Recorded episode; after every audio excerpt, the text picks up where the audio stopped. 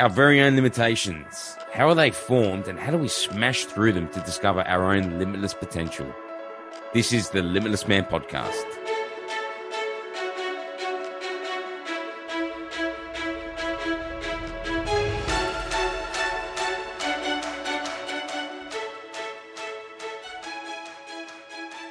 Hey guys, it's Simon Caruso here from limitlessman.com.au, a place where we challenge our own beliefs, perceptions, and limitations of what's possible in all aspects of our life. Uh, today's guest is Justin Wiseman, coaching and consultant, head of the School of Wisdom. Uh, Justin was an addict through his mid 20s before waking up to the power of his own mind. He saw psychologists and took medication, but nothing he did uh, could seem to help with his depression, anxiety, and his diagnosis of PTSD. Uh, his journey within the medical and psychology industry left him with a lot more questions than answers, uh, leaving him completely unsatisfied with his current level of results. He then took matters into his own hands, leading him to dive deep into many different fields from psychology, philosophy, neuroscience, biology, quantum physics, and many other areas where he linked up with great people and specialized thinkers such as Dr. John Demartini, Michael Johnson, the Mojo Master, and many others. He's taught hundreds of people, including doctors, psychologists, health professionals, coaches, teachers, managers, the methodology to transform their clients, students, patients, teams, and employees' lives and personal performance. He's consulted and coached over 900 people to transform their traumas, mental and emotional barriers, and create personal clarity and life direction through courses, events, and individual programs. He's also worked with all types of issues from rape to mental delusions, addictions, depressions, anxieties, relationship breakups, shames, guilt, resentments, you name it. Welcome, Justin. How you going, buddy? Thanks, mate. Great intro. Thanks, oh, fella. I hope that served you well, my friend. I was grinning the whole time, so I think it's good. hey, mate, I want to like. Obviously, that's a pretty, uh, pretty full-on intro. Obviously, you know you're a pretty successful coach in your own right. Just want to know, you know, how, how did you come to this point? I want, I want you to sort of tell tell us your your story, so to speak. Just mm-hmm. summarize your story and I guess how you ended up here in this space. Yeah. So how early do you want me to start? I guess that's the question. Whatever um, you want to do, man. Go for well, it. Well, I guess if I really, if like, if I want to go back to the start, start, really, I've had an interest in human behavior from quite a young age. So, um, I remember the actual moment that it really started. So I was in prep, so I was in primary school, and uh, we were playing Kiss Chasey. So we uh, got together, and the girls decided they wanted to play Kiss Chasey, and so I was obviously the first person who was the chaser, and um, I was chasing this girl named Claire, and I caught her and I gave her a kiss. Right, so that's that's the whole idea of kiss chasing. So I caught her, gave her a kiss. Yeah. And um, about a minute later, I had a teacher come over to me and uh, tell me off for like kissing the girl because Claire had dobbed on me. Yeah. And I remember in that moment thinking like, why would she do that? Why would people do that? Why would people make a dis- decision and decide to do one thing, and then when the consequence occur, they then go and decide another. And you know, obviously in child thought, not quite that, that thought, but um, and so I started questioning why did people do what they do at, at, at that age. Um, and so that's something that's been with me for most of my life. Well, yeah, since that age, and maybe I was interested in it beforehand. I'm not 100 percent sure, but that's the moment that's um, really pivotal for me, where I remember starting to question that stuff. Um, and so from that point forward, I guess if we want to jump forward a few years, I'm not going to go through my whole um, childhood and then through my teen years, but I guess one of the real key pivotal points was when I got into my 20s. So like my teenage years were pretty pretty normal. Most teenagers, I was right into sports and stuff like that, and loved to perform. So um, love football, love tennis, won premierships, done all that sort of stuff, and yeah. that was really my thing. It was just like physical performance.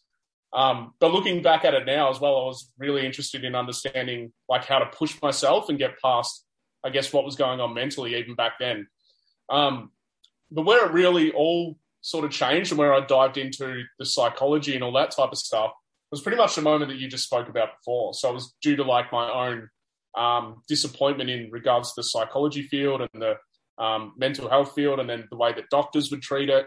Um, you know, I've been on many different medications, so um, uh, I can't even remember the name of them now, but like SRM, uh, SRIs, which are like serotonin reuptake inhibitors, uh, NRMIs, so neurotransmitter reuptake inhibitors, etc. So I've been like tried it all, and I and I found that a lot of them just made me feel numb, um, and made me feel less of a human being than what I was actually feeling when I was going through like the depression and the anxiety and the um, PTSD as well. So I've been diagnosed with that because um, I had an event when I was a bit younger that um, caused a fair bit of trauma for me.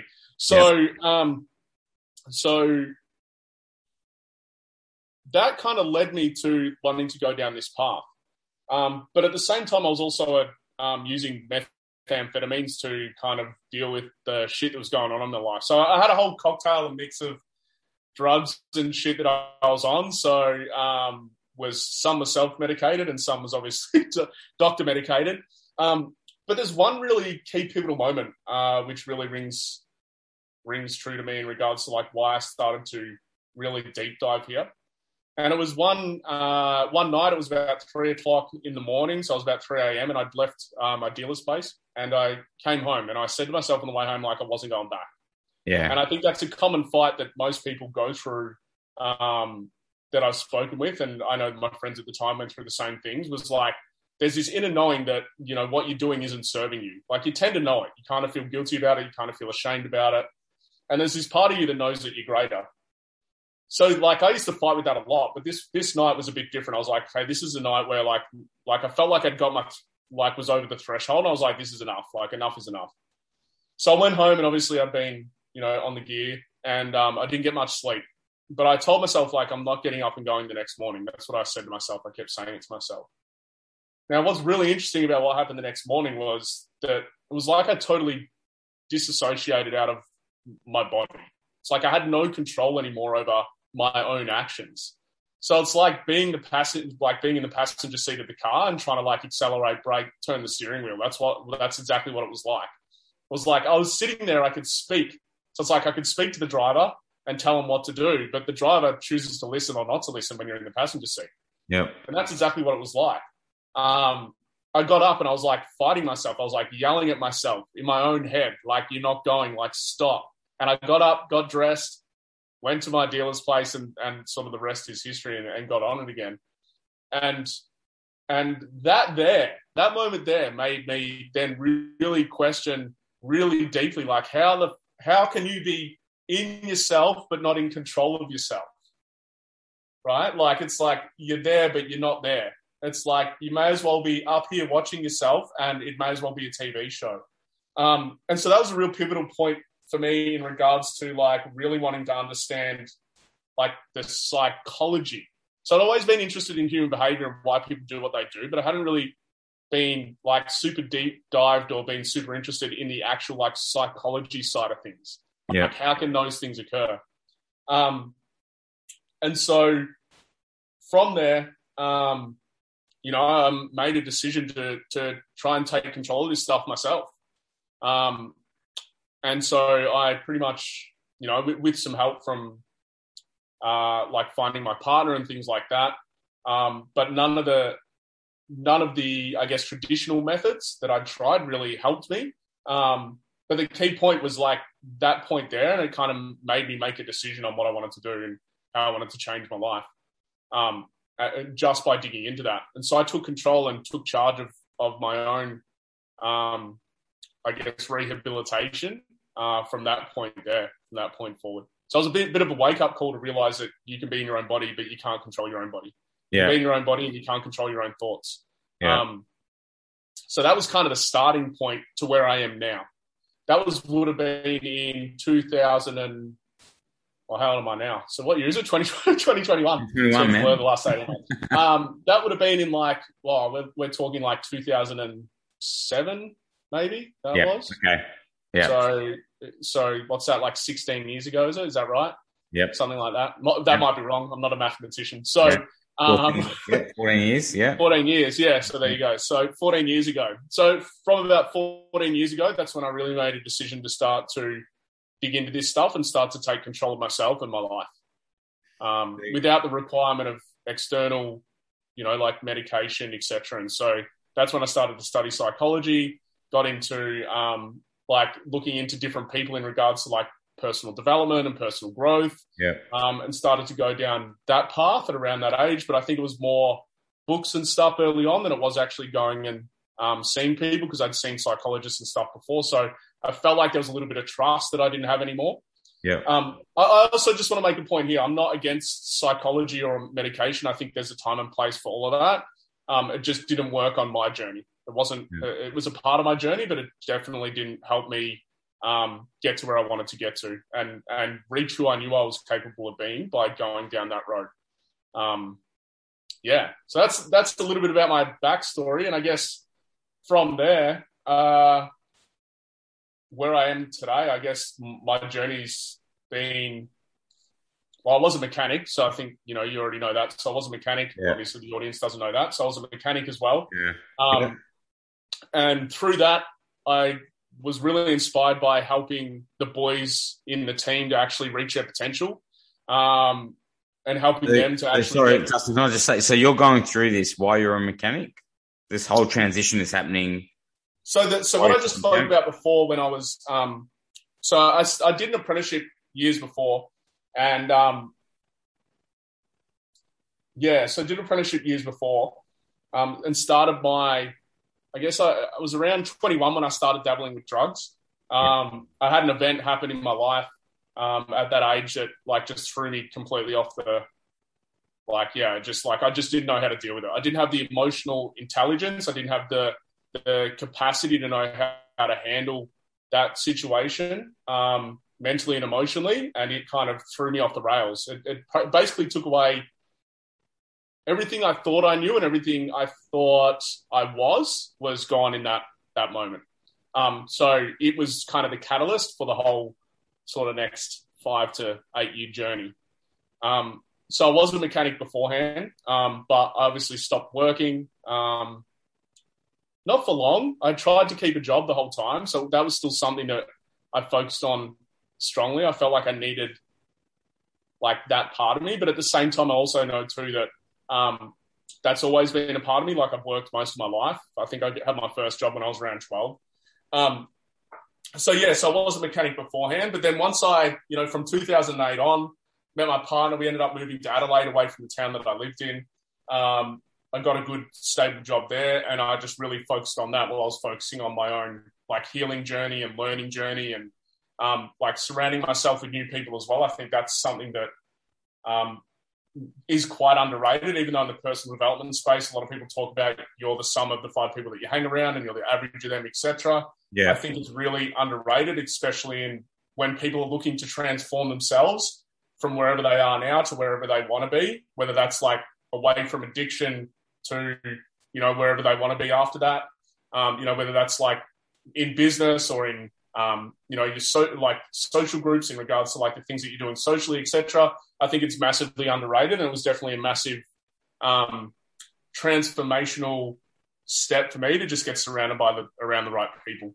Um, so yeah, we moved to Adelaide, and then that's when I really progressed on my journey in regards to like moving into the personal development space. But um, oh, sorry, into like the coaching space. But the transition that happened at the I was a mechanic as well was that I started off just mechanicking. I just went in and got the job um, and just put my heart and soul into it. So I was like always the first there, last one to leave, and ended up in a position like the foreman position uh, just because of the effort and energy I was putting in and my desire to just consistently keep learning in that space as well. So I think I just was going through this huge stage, and I still do now, just wanting to learn and be like excel at everything I did because I felt like I'd kind of burnt or wasted part of my life through that period yeah. where I had the addiction. Um, which now, when I look at it, I don't like. I don't believe that's true. But back then, I definitely believed that that was true, and it kind of drove me to be a greater individual and to put my heart and soul into everything I did. And so, got into the position of foreman, and that's where I feel like I really got to put into action and test things in regards to like psychology and how to help people perform and how to get teams operating effectively together. And um, and what I really learned from that man was like one of the key key things that I think a lot of businesses miss is that in order to get a team to perform, every single individual needs to be aligned, and every single individual needs to know why they're there and what they're what they're there to do in regards to their personal mission and purpose. Yeah. Um, versus like just there as a number in the company. And when that all clicked together, and that was that was something that I helped um, do in that that business there, and we got the culture right just by doing that. It ended up forcing all the old people out. We got all these people performing, and we, you know, we we um, like our productivity efficiencies, the money the business was making, everything shot up.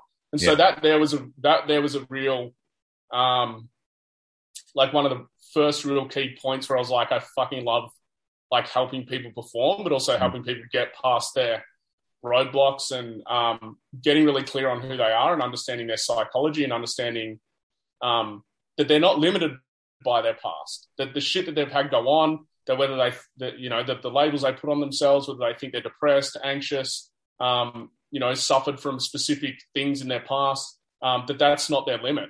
That's actually their, um, you know, in order to help them grow and learn. And, and a lot of people limit themselves by that. And so through that part there, that was really the thing that made me realize, fuck, people really don't see their own potential based on their mental and emotional um, challenges, but also the labels they put on themselves and their identity that they attach to themselves when it comes to those things.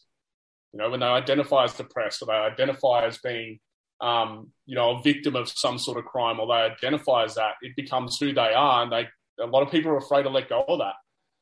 So, which which is their limit, um, but it's also a part of who they are. So, that was one of the key things that I realized working there was that all these people were limited by this stuff, but but their potential far outweighed their limitations. They're, you know, and and so that was that. And then I, you know, you know, I work. I met you through the Mojo Master when I was working for Michael Johnson. He was a pretty strong pivotal point for me Yeah. um, in the transformation of my life in regards to like shattering a lot of a lot of stuff that I believed. Um, Yeah. And I want to get to that in a sec too. I'll let you finish, but go on. Yep. yeah, yeah, like shattering a lot of the stuff that I believed. And then, um, you know, I wanted to work with him. So put my head down, bum up, um, set the goal and the intention to work with him and um, ended up working with him for free for a few months and ended up with a job with Michael.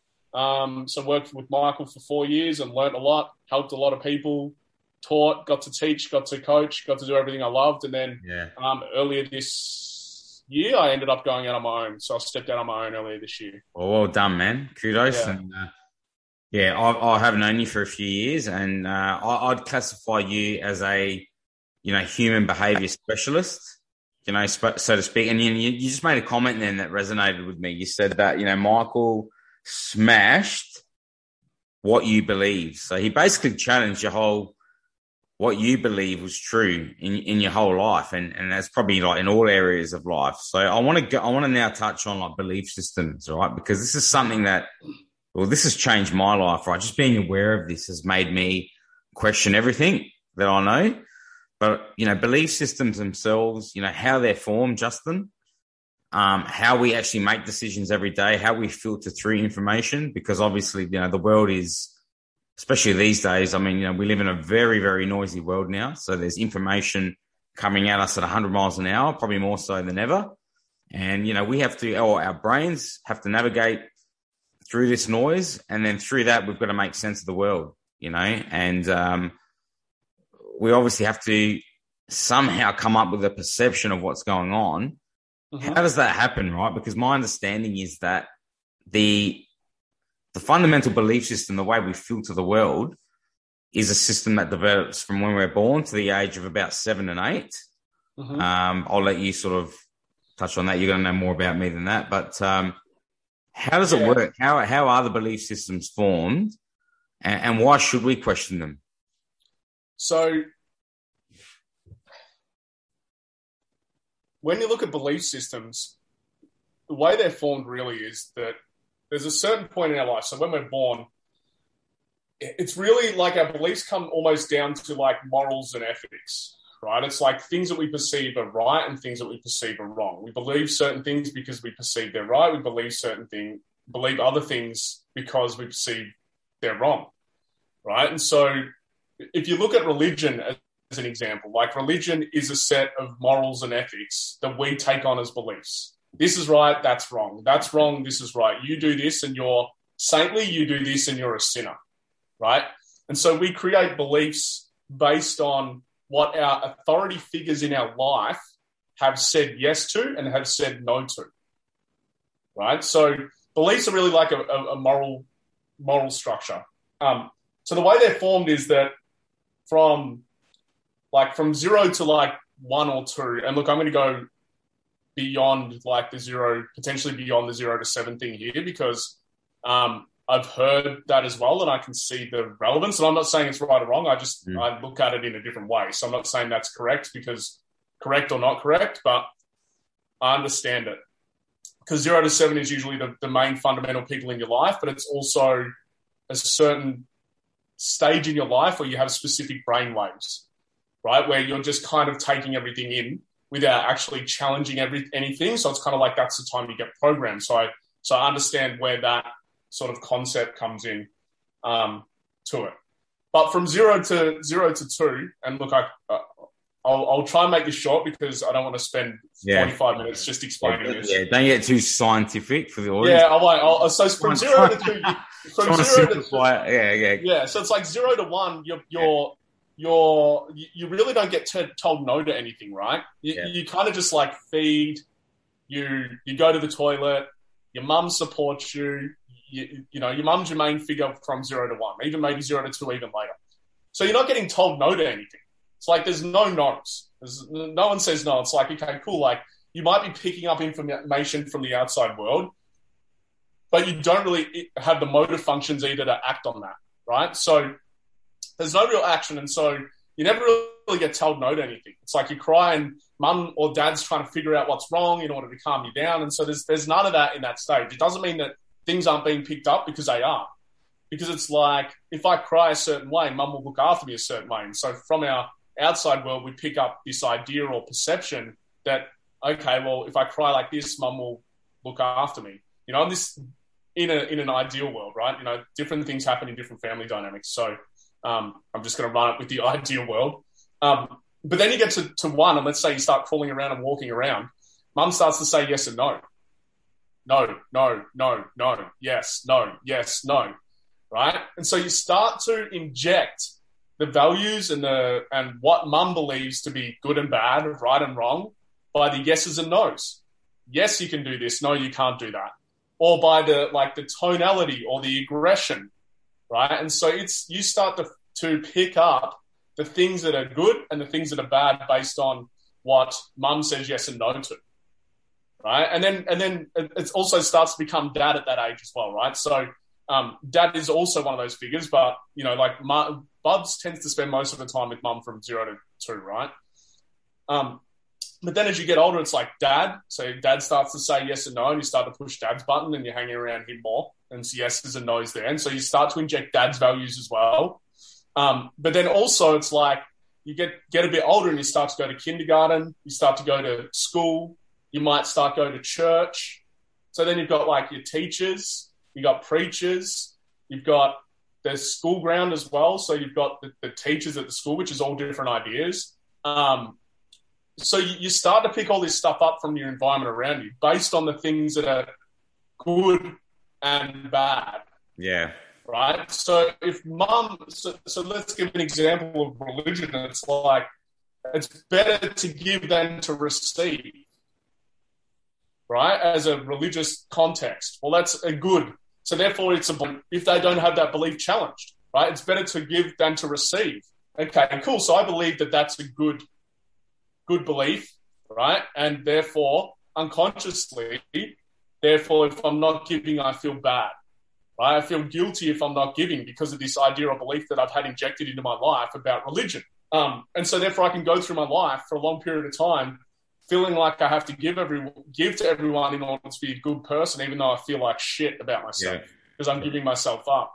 So if you look at the beliefs, those beliefs and stories that are created around your actions are, are kind of also what's being told to you around things, right? So, so just because mum says yes or mum says no, you may not have any like you have no content or context to a certain certain point to understand what that means until mum tells you a story around it, or dad yeah. tells you a story around it, or your brother tells you a story around it, or you witness it and you create your own story around it. And that's where your beliefs come in, right? So, like the good and bad are like the perceptions, but then the stories are the beliefs that you create around those perceptions. Um, yeah. So, so then they end up like being stored subconsciously. All these beliefs that you have, which are just really polarized perceptions. Now, um, you know, we might dive into that a bit later. Um, get stored subconsciously, and they run you.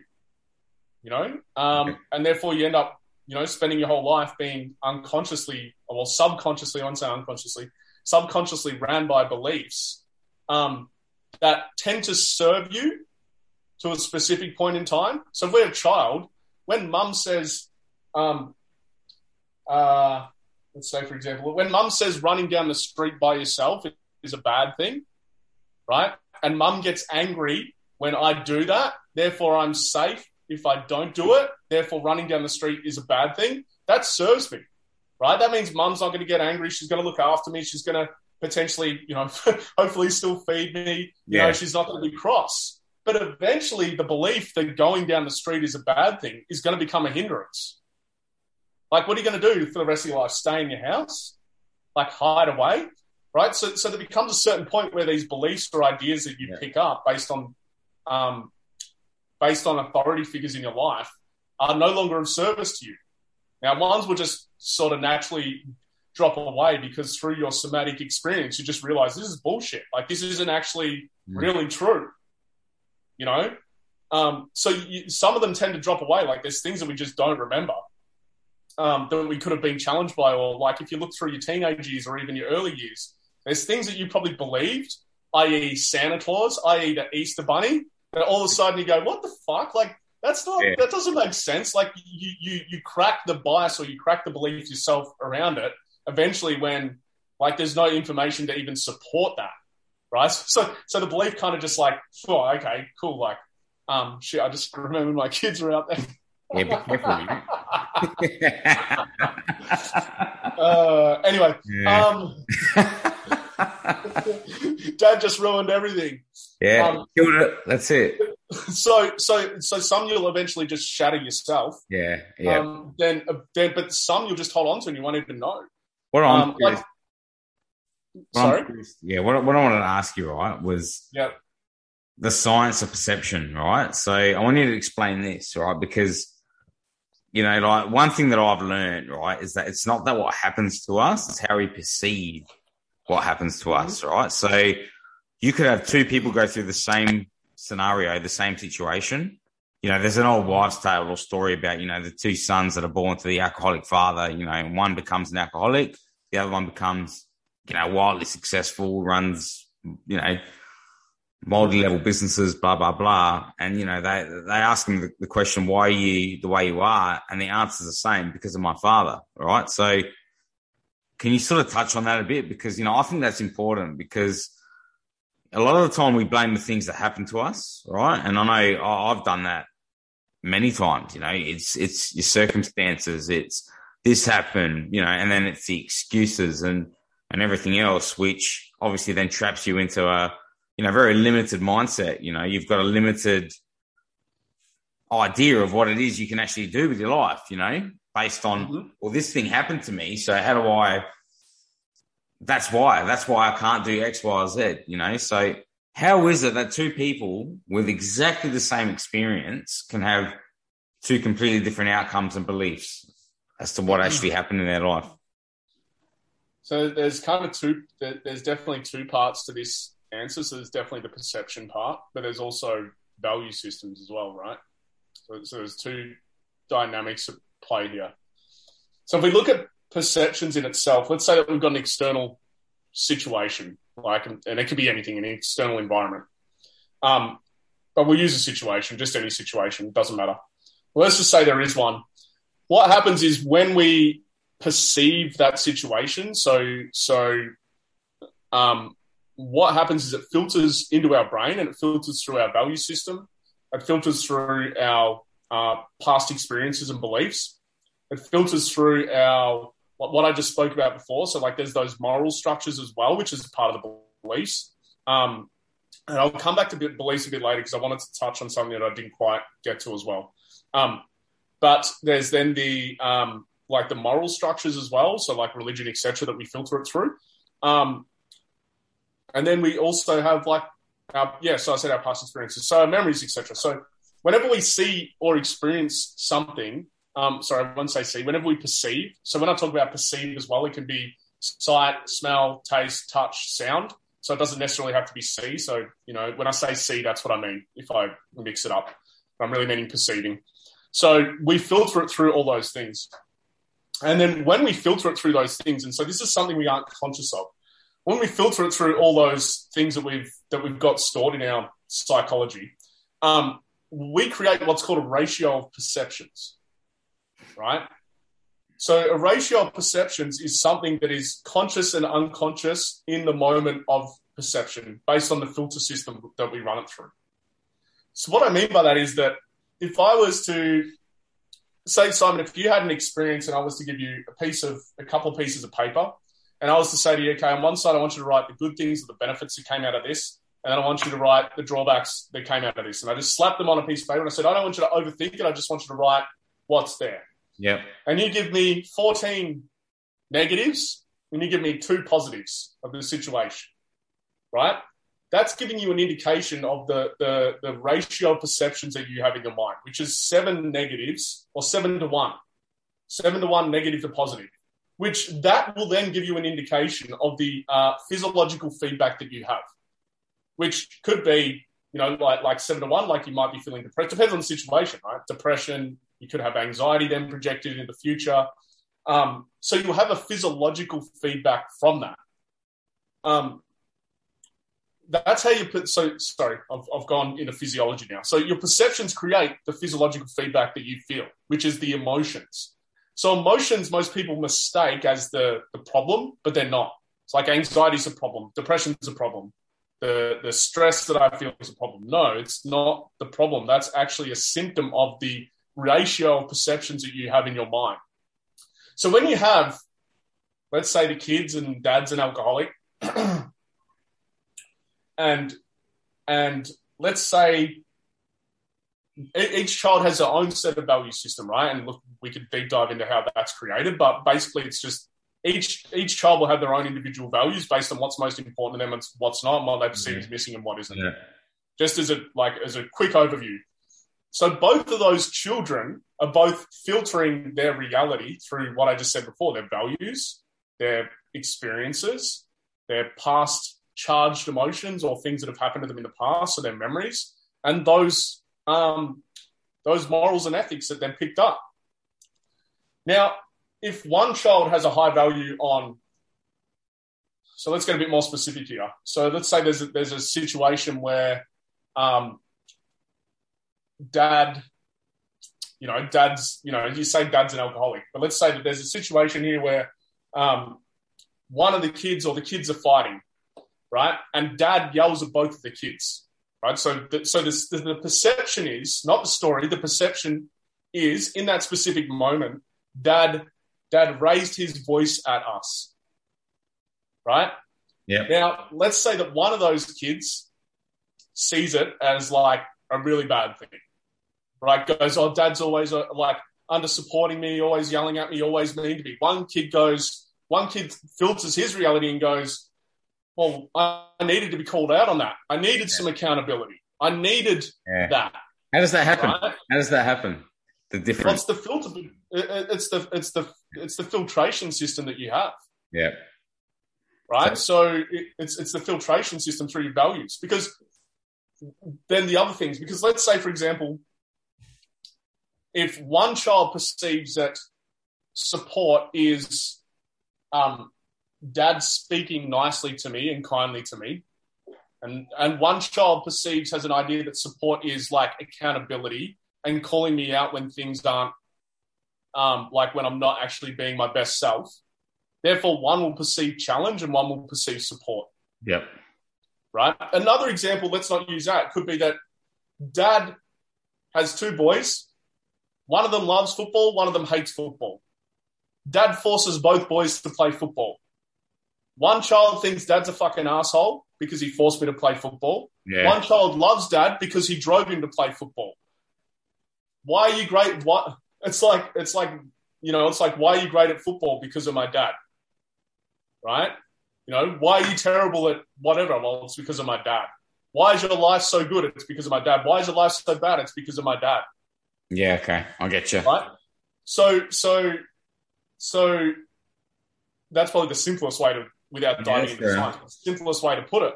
Like, it's like, well, dad drove us both to play football. One child hated footy, one loved footy. One's going to thank dad when he's playing AFL. One might hate dad because he feels like dad never supported him and gave all the love to the other son because the other son played football. Right? And so you- you've got one dad, one who perceives him as an over challenger, another one who perceives Mm. him as a support. Yep. Um, and so therefore you have two different total experiences and perceptions. That's why you can have, you know, like you said, you can have a whole household or a whole family where where every single individual has a different perception of the of their parents. You know, it's like my what are you talking about? Like I hear this a lot. Like I do hear this a lot actually. They're like, I've spoken to my brother or sister about it, and they like they don't ever remember my mum or dad being like that, which is weird. I'm like, no, it's not. It's just their perception Yeah. Yeah. right? And then coming to it, like another simple way to put it is like, um, you know, you can have an event that occurs and you have 10 people in the room. Now, each one of those 10 people is going to have different value system, different beliefs, different past experiences. And then whatever this event that's happened in front of them, I'm going to guarantee that you've got 10 people, you're most likely going to have one person who perceives it at an extreme like emotional event. So it's like extremely bad. And so they create these big stories around it based on their past experiences. Someone else might think it's the greatest thing ever that they've ever seen because of their values and past experiences and the way they feel it supports their values. Then you're going to have an array of people in the middle. And some people just won't even, like, are totally indifferent to it. They feel nothing about it. They're just like, oh, whatever. Whereas you'll have people who are highly charged one way, people who are highly charged the other. Um, and that's all based on their perceptions, how they filter the world. So if we want to change our perception Mm-hmm. Of the world, say something's not serving us anymore, like we have this belief, oh, because of dad, X, Y, and Z, and you know, I can't, I couldn't do this because of dad. How do we change that? Like, what are the steps? What's the first step we have to go through to actually change that? If it's no longer serving us, Mm-hmm. what do we do? Well, the thing is, is that if you're holding on to it, you've. So if you're holding on to it, it is serving you. There comes a point where you, where you realise that maybe this is my limitation. Right. So, so first, I just want to make the point that if you're doing something, it doesn't matter how fucked up you think it is. It's because it has, like, it can be drugs, it can be alcohol, it can be, it, it can be whatever, it can be anything. There's a, there's a reason why you're doing it. The most fucked up things that you can think of, there's benefits as to why you're doing it, even when you're not doing it. Yeah. Uh, sorry, even if you don't want to be doing it, there's reasons why. Under, underneath it all, at a, at a subconscious level, there's things driving you to do that. But if you, but but firstly, it just depends, like that, because that's a very broad sort of question. But um, really, you need to understand or discover um, what's specifically like driving that thing. So, so you need to be really clear on what's created that belief system or that perception. Well, dad's an asshole. Okay, it's very broad and general. Okay, well, what specifically makes you perceive that your dad's an asshole? Well, he did this, this, this, this, this. Yeah. Okay, so all those things which you ask that question about, which can be, well, he yelled at me, he um, he he hit me, he um, he um, pushed my mum around, he did this. So you got these series of perceptions of things that he did that you perceive are more drawbacks and benefits. Therefore, you label him an asshole. Right. So you need to understand what they are first before you can even change any of that stuff right? If you, if you, that's the first thing, you need to know what those things are you're judging in him. So we, we, we'll talk about dad because that's where we've been. You need to know what you're judging in your dad in order to be able to then resolve those things, right? Because if that's your limitation, you need to be able to resolve them first in order to move past that. Um, if that's what's keeping you trapped. And then from there, there's obviously processes that we can do to help people to resolve that stuff um, and work through those perceptions. Yeah, because because really, coming back to what I said earlier when I started on the perception stuff, the emotions that you feel, example towards dad, let's say it's anger, resentment, frustration, I hate the dude. Like you'll hear it in people's language as well. Like your lang oh, that's what I forgot to mention. You also filter it through language. Um, because the way that someone experiences the outside world, you'll be able to tell by the way they speak about it. So let's use dad again. It's like, well, dad's a fucking asshole because he did this. You know straight away that they've got a highly charged perception on their father of who knows, like, you know, seven, 10 to 10 to 10 to one perception ratios on their dad that is allowing you to understand, well, they're highly emotive, right? Their emotions flare up straight away. Their autonomic nervous system fires off and they yeah. get a feeling in their body or an emotion in their body, um, which triggers them off, right? And so people call them triggers, you know, like in, in depending on if you've had experience in this space or not, a lot of the time, most people know what a trigger is, right? Most people have felt a trigger. It's like someone says something to them and they get, they get like a, a rush of emotion and then they kind of like blow out, they kind of get triggered. Um, so once you understand that stuff, like the process is then about um, helping those individuals to take the tr- like the trigger away. Yeah. Right. Um, and that isn't by um, like some bullshit and pretending it didn't fucking happen and disassociating yourself. Yeah. It's it's about asking specific questions in order to get that individual to come to a balanced perspective in their mind and in their body. Um, and so this is where the perception ratios come in because you want to bring your perception ratios back to a one to one. So if it's like, you know, 18 benefits to two drawbacks, oh, sorry, 18 drawbacks, two benefits, well, then there's a way out of balance perception ratio. So then the process is about getting them back into balance because one effect through your psychology, your psychology will start to balance out. Excuse me. And then you'll also then to balance out your physiology. And so you re- this, resolve the emotion. Is this possible for everyone to do this? Yes. Yes? Mm-hmm. So regardless of the trauma, obviously, you know, when I went through info, you know, we're talking about stuff like rapes, mental delusion, addictions, depressions, you know, massive anxieties, and a lot of this stuff will be snubbed on, you know, by the you know, the, the traditional, um, you know, medical industry, which oh, I can understand, you know, but I mean, there's, there is a way to break down our perceptions just through, you know, drilling down into a series of questions, really, right? And, mm-hmm.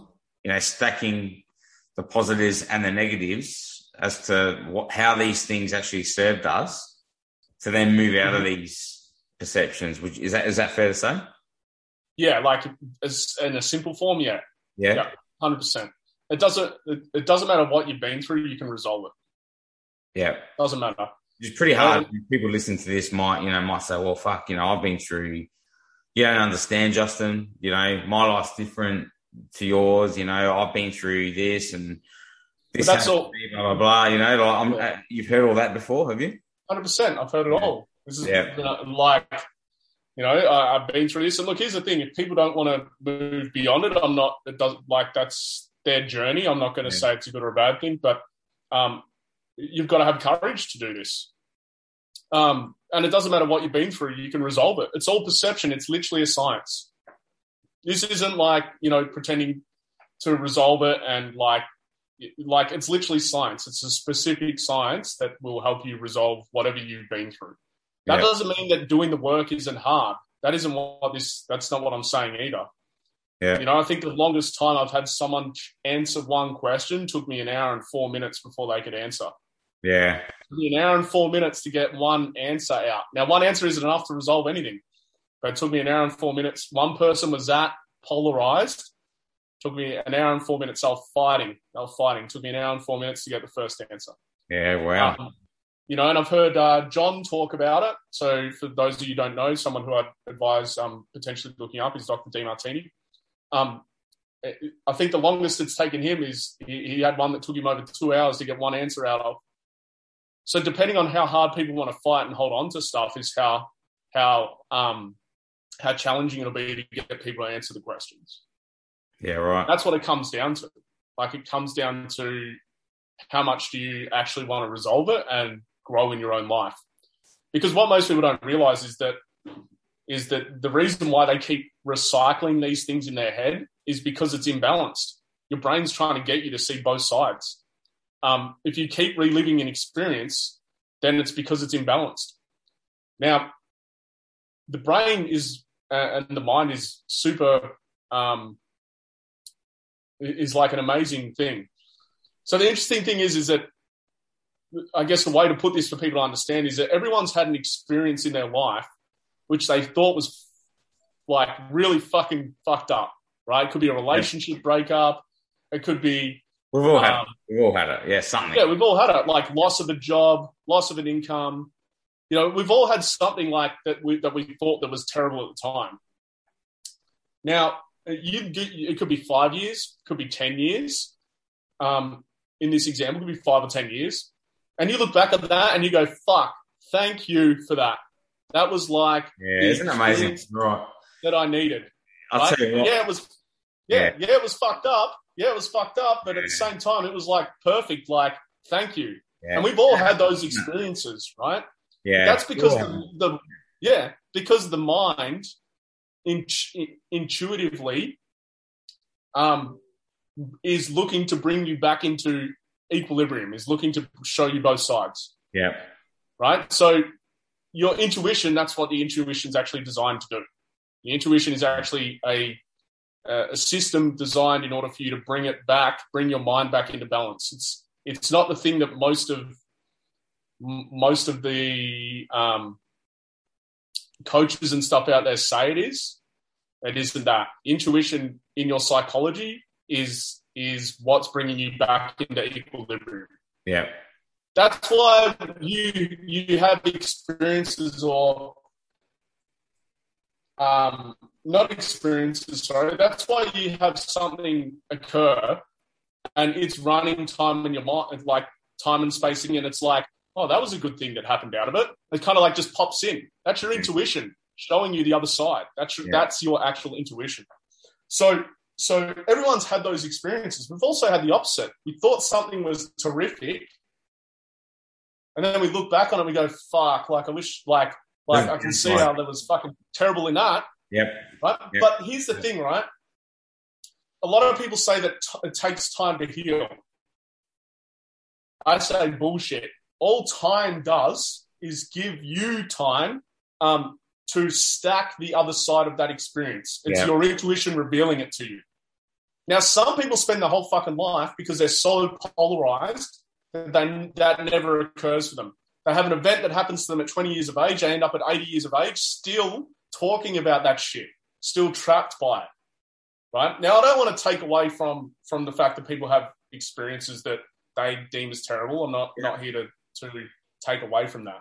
Um, but what I am here to do and, and reveal is that you don't have to wait over time.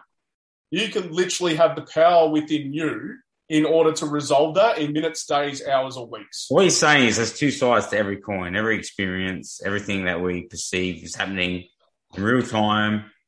Mm-hmm. What we perceive is good, there's the other side of it as well. So for every positive, there's a negative. For every negative, there's a positive, and that's that's something obviously I've learned through you know the the you know Demartini uh, methods. Um, you know Michael Johnson, Mojo Master. So obviously that's the quantum physics aspect of it. That basically, regardless of what's happening, I know a lot of people are going to say that's that's bullshit because you know this happened to me and there's no good in that. But um, this is science. Is that yeah, fair? Science. Yeah. Yeah. Well, hundred percent. Well, if you have a look at it, everything in the universe is like within is in balance or looking to balance itself yeah. out. You can't escape it. Yeah. There's only four sciences on the planet that sell polarity right? That's that's psychology happy without sad. Theology is like heaven without hell or God without the devil or whatever you want to say. Yeah. Sociology is peace without war. And then there's health, which is like health without disease. That's like a magnet, basically. You've got the you've got the negative and the positive, and that that stays true mm-hmm. throughout. Every, yep. Okay. Yeah. So uh, if you look at a magnet, it doesn't matter how many times you cut it down; it will still have the north and the south pole. Yeah. You can't remove it. There's no such thing as a one sided pole. Yeah. You know, as an example for people on here, like the degree that you've tried to stay positive in your life is the degree that you've had negative thinking because it's imbalance. The, the negative thinking that you have is a feedback system in order to let you know that your that your thinking isn't like your your your addiction to the the one side, your addiction to the positive is the thing that's actually driving the way that you feel negatively. Yeah. Um, so you, so you can't escape it. Your psychology is doing it. Um, Sorry, right? Just, yeah, go on. Yep. Yeah. So so it's exactly like you said. It's like the magnet. A magnet will consistently try and draw in its opposite pole to balance itself out. Your your charges in your brain or your perceptions are trying to are doing the exact same thing. Yeah. It's trying to reveal to you the opposite side. Right? So um yeah, it's a science. So basically, we're, we're, we're, almost up to an hour now, right? Just before we, the last thing I want to oh. talk about is uh, value systems, right? So we might have mentioned it briefly before. What is a value system and how does that play a part in our lives? And then can we actually change that? And what do people need to understand about their own value system so they can better understand themselves? Well, the value system, well, your value system is the core of your behavior. So, just trying to think how to start this because this this isn't a like you've just asked me a question that's probably an hour long answer. Does everyone have a value system? Yeah, so every individual on the planet has a value system. You can't, you, you don't not have a value system. Yeah. Um, your value system is created from things that you perceive are missing within your life. Now, this can either be conscious or unconscious. Most people live with their value system. They're, they're not conscious of their value system. They're living their values, but it's unconscious, but they're not conscious of what they are. Right? There's reasons why you do the things that you do. So there's reasons why you there's reasons why you spend all your time with your kids and you feel fulfilled from that. There's reasons why you go to work. There's reasons why um, there's reasons why you that you've chosen the type of work that you do. It's because, well, generally, I'm not going to say all the time, because you can also live outside your values or force yourself to live outside your values, and that's where you have the most amount of emotional volatility versus living within your value system where you'd be more balanced um, in your thinking, your psychology, your physiology. Um, but every single human being on the planet has their own individual value system. And they generally will identify by that right? So they'll identify themselves as as their value system, like who they are. So if you like like a really good way to understand or really quick way to understand or to know your values is just to really have a look at what actions you take consistently over time. Like that's a that's a that's a quick fast tip in order for you to understand what it is that's most important to you. Mm-hmm. Now, what can happen is people can say, well, my values are like honesty and integrity and love and things like that, which is what, you know, if you, you watch shows like um, Married at First Sight and they have their yeah. specialists and stuff on there, yes. they yes. try to pair people up based on love and honesty, integrity, and all that sort of shit. Now, those things are like integrity is more of a like an ethic or moral. It's like it's it's a moral type thing. It's a social norm. It's like everyone wants a person to be integral, right? So everyone, nobody wants a person who tells them one thing and does another. They want to know that the individual that they're speaking with is going to do exactly what they say. Yeah, it, it, doesn't like every human being on the planet wants that. You know, like at the same time, every human being wants people to be honest with them. Every human being wants um, somebody who loves them. Yeah. So, so like they're they're they're like social norms. They're things that we just expect socially, or, or what people want socially. But what? But the way they actually, um, the way they actually work is we create those based on our value system.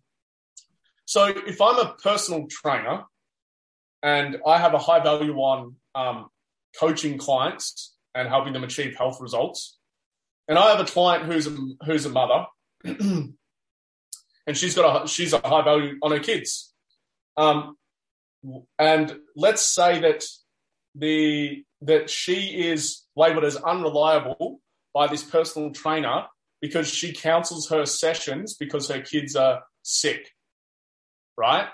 she, he will perceive that she's she she lacks integrity, like she doesn't show up, right? But you ask her kids and her husband, they will say, "Well, she's integral. She's always there for us. She said she'll show up and she'll be there."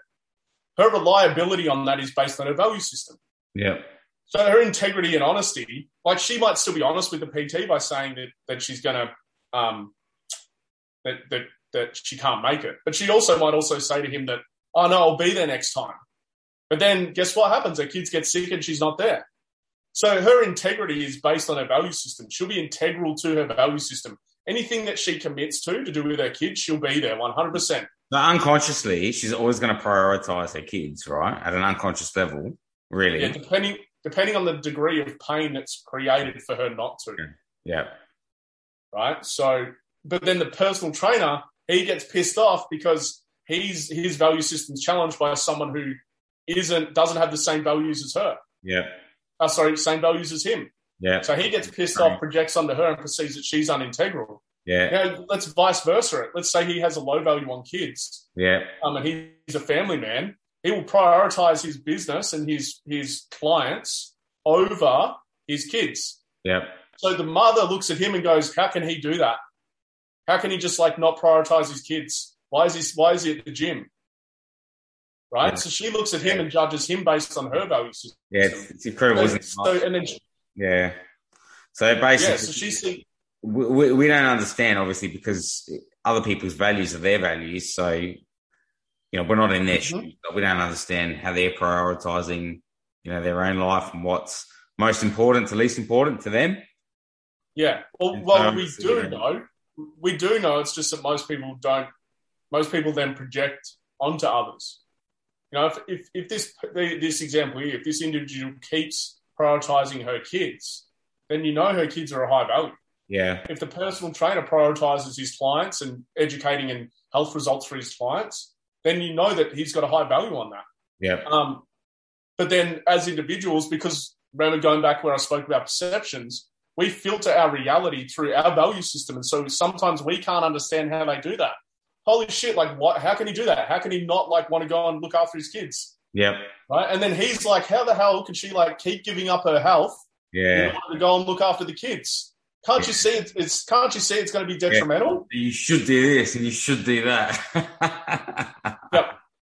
Yeah. So when we so when we look at like the um, those ideas of what values are, that's just what they are. They're they're created through our values, right? So integrity, honesty, all those sorts of things. Love, we even give love based on our values. Um, so they're all created through our value system.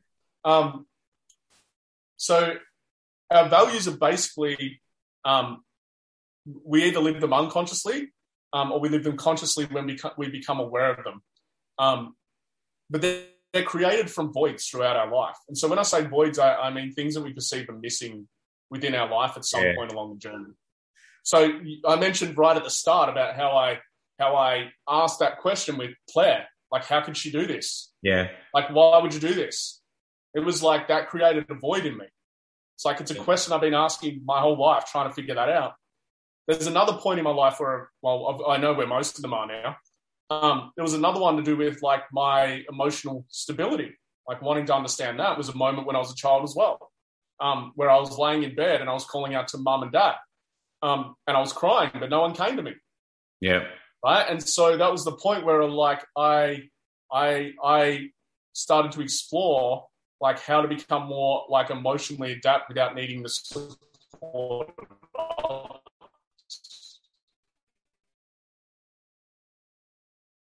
You know, which is why I kind of do what I do now. And even most of the things that I do, I kind of look at them in a degree of like, not manage, but well, I'll just say manage like manage. So those voids have consistently been there. Now, most people have never explored to discover these things. Yeah.